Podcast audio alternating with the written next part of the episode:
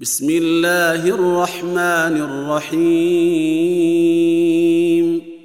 هل أتاك حديث الغاشية وجوه يومئذ خاشعة عاملة ناصبة تصلى نارا حامية تسقى من عين آنية ليس لهم طعام إلا من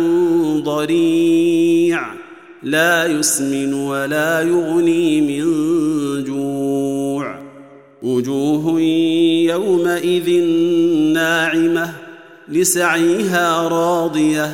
في جنة عالية لا تسمع فيها لاغية فيها عين جارية فيها سرر مرفوعة وأكواب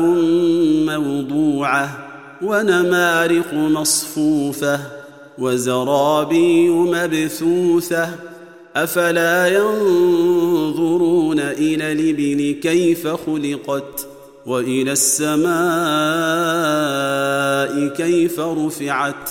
وإلى الجبال كيف نصبت وإلى الأرض كيف سطحت